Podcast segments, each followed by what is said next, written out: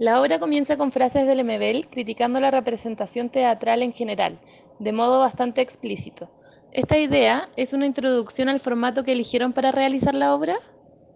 Sí, eh, la frase es bien explícita y eh, se nos apareció porque escuchamos muchas entrevistas de, de Lemebel, eh, también escuchamos mucho sus crónicas, mucho. Entonces todos esos fragmentitos que aparecen en la obra son selecciones de, de escucharlo y escucharlo, porque nos parecía fundamental impregnarnos de su voz, eh, ya que la voz es como la idea, es uno de los ejes que cruza la, la puesta en escena, como el entramado de voces, tanto el que hizo el Leo como el que se hace en escena, y cómo se representan, o la posibilidad o no de representar esas voces y esa voz ausente sobre todo.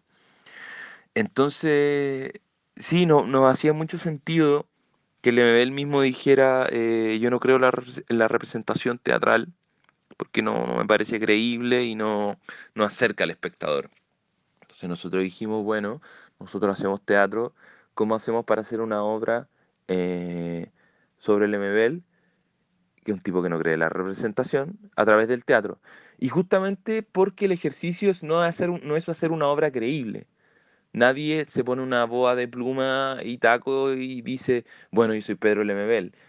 No, creo que está sugerido, fragmentado, eh, co- cortado en pedacitos, a ratos alguien lo encarna, luego esa posta se pasa a otro, eh, y así sucesivamente, como en la idea de que nunca se fije eh, de manera estable y unívoca la figura del MBL en un solo actor, justamente porque me parece que sería...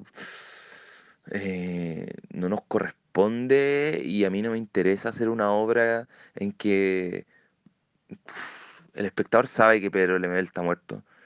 Entonces me parece que es bastante violento decir, poner en escena su figura así, ¿cachai? Como despojadamente. El Leo en el texto tampoco lo hace, nunca dice yo soy Pedro Lemebel, está referido nomás. Entonces en ese sentido nosotros tomamos esa, esa apuesta que está en el texto y la y, de alguna manera la complejizamos, yo creo, la, la intentamos llevar a escena. Entonces yo pienso que son como estrategias de no representación la obra. ¿Cómo, cómo eh, podemos representar y atraer al presente esa voz ausente sin pretender encarnarla ni apropiarnos de ella?